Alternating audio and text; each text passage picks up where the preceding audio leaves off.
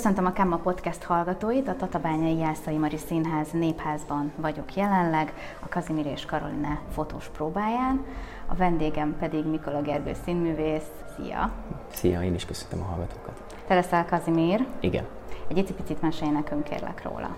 Kazimír egy sofőr, aki, tehát az Oktoberfest napján vagyunk, és előtte lévő napon veszítette el a sofőri állását, túl vagyunk egy világháborún, túl vagyunk egy gazdasági világválságon, tehát úgy egyébként is nehéz egzisztenciális helyzetben vannak emberek, de Kazimír egyik napról a másikra nagyon a partvonal mentén találja magát, és értelemszerűen, érthetően egy fiatal férfi emberről beszélgetünk, aki, aki felméri ennek a súlyosságát.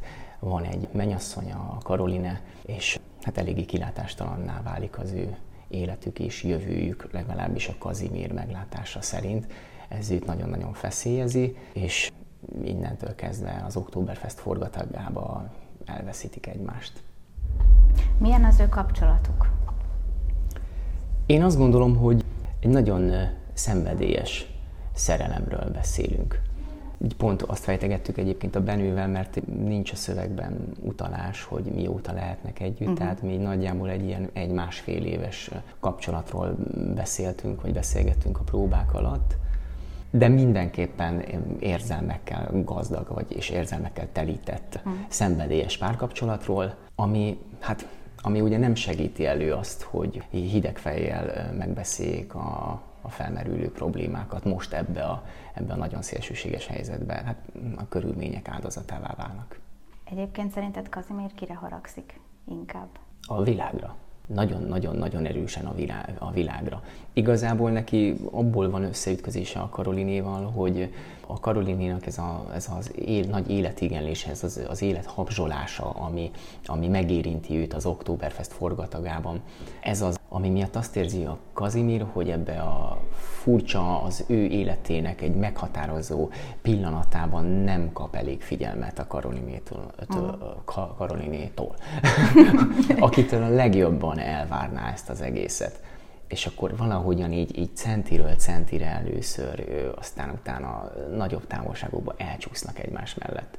És egy ponton túl viszont már, már, már valahogyan a kimondott szava, kimondott sértések miatt már mm. nagyon nehéz a visszatáncolás.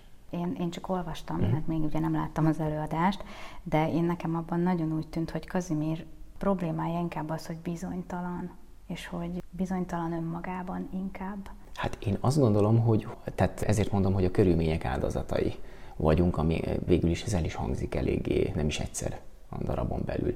Tehát ezt teljesen egyetértek veled, bizonytalanná válik, mert kilátástalanná válik egyik napról a másikra az élete. Tehát egy, egy férfi embernek én azt gondolom, hogy az egyik legkomolyabb szempont az életébe, vagy a legfontosabb szempont az élet, az, hogy egzisztenciálisan valahogyan úgy összerakja saját magát, hogy el tudjon kezdeni azon gondolkodni, hogy akkor ő egy nőnek a biztos társa tud lenni, majd aztán utána gyerekeket tudnak nevelni. Tehát ez a, ez a kicsikét van bennünk ez a furcsa klasszikus gondolkozás, hogy a férfinak az a feladata, hogy eltartja a családját.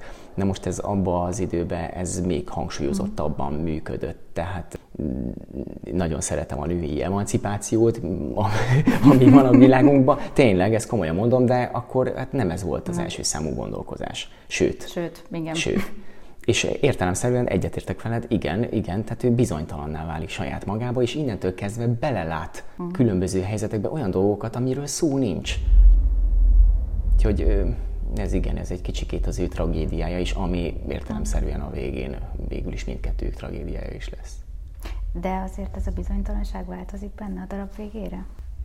Átmegy egy fejlődésen, vagy, vagy inkább csak így elfogadja? Nézd, én azt gondolom, hogy a horvátnak nem is volt szándéka ezt feloldani. Tehát, uh-huh. hogy szerintem inkább pont a, ha valamiben, nem tudom így akár mondani való, vagy nem tudom, hogyha az egész darabot nézem, vagy, vagy, vagy egy olyan dolog, amire felhívja a figyelmet, az például a, a szerelemnek például a törékenysége. Szóval, hogy szavakon, mondatokon el lehet csúszni. És az előadásunkban is, és maga, magában az írott műben is ez, ez elképesztően olvasható. mert valójában véve ennyi történik. És hogyha, hogyha nem veszítette volna el a munkáját, előtte lévő nap, hogyha nem lenne ilyen, ilyen szorult helyzetben mindig egzisztenciálisan pénzügyileg, akkor ez nagyjából két mondattal lerendezték volna. Igen. És boldogan élnek. És ráadásul, ami, vagy legalábbis én azt olvasom a darabból, nagyon boldogan. Nagyon szerelmesen és nagyon boldogan. És szenvedélyesen. És szenvedélyesen. Csak hirtelen beüt a krak. És ezt valahogyan erre nincsenek úgy felkészülve az emberek, de nem csak akkor, hmm. hanem ez most, most is, is így van. van. Tehát, hogy ezért örökérvényű szerintem ez a, ez a mű, és pontos, nagyon pontos mert valahogyan az emberi természetről is szól, hogy ez is például a végén mondja a Karolina, pontosan nem fogom tudni idézni, de majd nézzék meg a kedves hallgatók, és akkor meglátjuk, hogy igen, pontosan, igen. hogy igen, tehát hogy, hogy, hogy valahogyan úgy egy, egyik pillanatban még repülünk, aztán pedig már valahogyan törött szárnyakkal zuhanunk. És ez egy, egy, egy varázsütésre. Milyen szép, igen. Mármint, hogy... Na, szóval, hogy... Igen, én értelek, értelek egyébként, igen. De... A szomorúságban is meg lehet találni a szépet. Én igen, én is azt gondolom. Azt gondolom, azt gondolom. Hát mindenképpen valahogyan úgy olyan bugyrokat, vagy bugyroknak a felszínét kapargatja ez a mű, ami hát nagyon közel van ott a, a lélek és a szív tájékán. Uh-huh. Úgyhogy közben viszont, bocsáss meg, ezt még hadd hadd tegyem hozzá, hogy közben nem a az ilyen csöpögős bulvár mhm. romantika felé mozdul el. Igen. Egyébként tényleg, ahogy ugye még mielőtt elolvastam volna, ugye nézegettem a neten, hogy ki mit ír róla, uh-huh. és marra érdekes, mert hogy, hogy mindenhol azt olvastam, hogy ugye nagyon sok hasonlóság van a mai meg az akkori világ között, és hogy mindenki erre koncentrált. És akkor utána olvastam egy olyat, hogy tulajdonképpen ez egy szerelmi történet. És miután elolvastam, már én is inkább azt mondanám, hogy ezt lehet mondani. Egy, hát keserédes, de szerelmi történet. Igen, igen. Tehát szerintem ez megint benne az írói zseni, mm. hogy egy egész korszakról beszél. Egy egész korszaknak a társadalmi összetételéről, hogy hogyan hogyan rendeződik a társadalom, és kik a nagytőkések, és ők hogyan viselkednek, és hogyan, ahogyan szépen lépegetünk lejjebb a ranglétrán, és eljutunk az egyszerű hétköznapi emberekig, hogy megjelennek a problémáik, ami nagyon érdekes, mert sok helyzetben, például az egzisztenciális válság, az megjelenik mindenhol. Tehát a nagytőkésnél is, aki elveszítette négy járát csak más a következménye, mint a legalul lévők, mert azok meg konkrétan úgy felsejlik a, a nagyon közeli jövő, hogy hát igen, éhen fogtok halni. És egyébként meg mindjárt kopogtat a második mm. világháború is. Igen. Tehát, hogy, és ezt nagyon-nagyon pontosan egy, igazából egy szerelmi történetbe ágyazva mm. helyezi el, ami, valljuk meg, annyira nem is bonyolult szerelmi történet. Nem. nem annyira bonyolult, inkább az, a, amiben játszódik. Tehát nagyon érdekes, hogy ha, és ez egyébként azért tehát nagyon jó az írás, hogy ad rá esélyt, hogy az ember a hátteret is nagyon jól vizsgálja. Tehát, hogy, hogy ne csak azt, hogy oké, okay, van a szerelmes párunk, és akkor ők itt mm. vannak az előtérbe, és akkor ők elmesélik nekünk a történetet, vagy meg akik így jelöl vannak, hanem egy picit mögé lehet látni az egésznek, és így, így ezt az egész furcsa Müncheni létezést, az akkori Müncheni létezést értelmezni lehet, és ez igen, borzasztó, hogy egyre jobban hasonlítunk erre, vagy legalábbis hát na, mindegy, szóval nagyon meglepődik az ember, amikor hirtelen azt mondja a mindennapjai, hogy hoppá, ez pont ugyanaz, amiről írt Horváth. Uh-huh, igen. Kicsit ijesztő. Igen. Egy picit mesélj még nekem, hogy milyen volt neked a próba folyamat.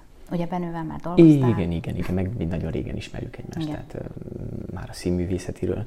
Én nagyon jó barátomnak tartom a Benőt, és én nagyon örültem neki, hogy megint dolgozhatunk együtt. A Benő mindig nagyon felkészült, utána olvas, tehát minden oldalról végig gondolja, hogy mire képes egy darab, és aztán ugye nagyon jól vezet szerintem színészt is a színpadon, tehát nagyon sok dologba tud segíteni. Van, hogy, hogy csak körülírja, hogy mit szeretne látni, van, hogy például persze elnagyoltan, de, de akkor meg is tudja mutatni, hát végül is színész ember mm, ő is, igen. tehát ez, ez, ez nagyon nagy segítség, úgyhogy nagyon-nagyon könnyedén bízom rá magam a színpadon.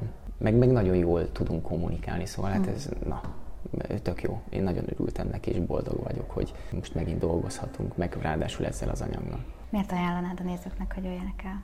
Talán azt, amit már az előbb elkezdtem úgy egy kicsikét úgy, úgy beszélni róla, ez, hogy főleg nehéz időkben én mindig úgy azt látom, bármilyen történetet olvas az ember, hogy nehéz helyzetekben az segít, hogyha valahogyan az emberek összekapaszkodnak. Még nagyobb figyelem kell azokra az emberekre, akik körülöttünk vannak, és akiket szeretünk, mert nagyon könnyen el lehet csúszni, és el lehet veszíteni a másikat, és ez, ez a történet, ez ennek iskola példája.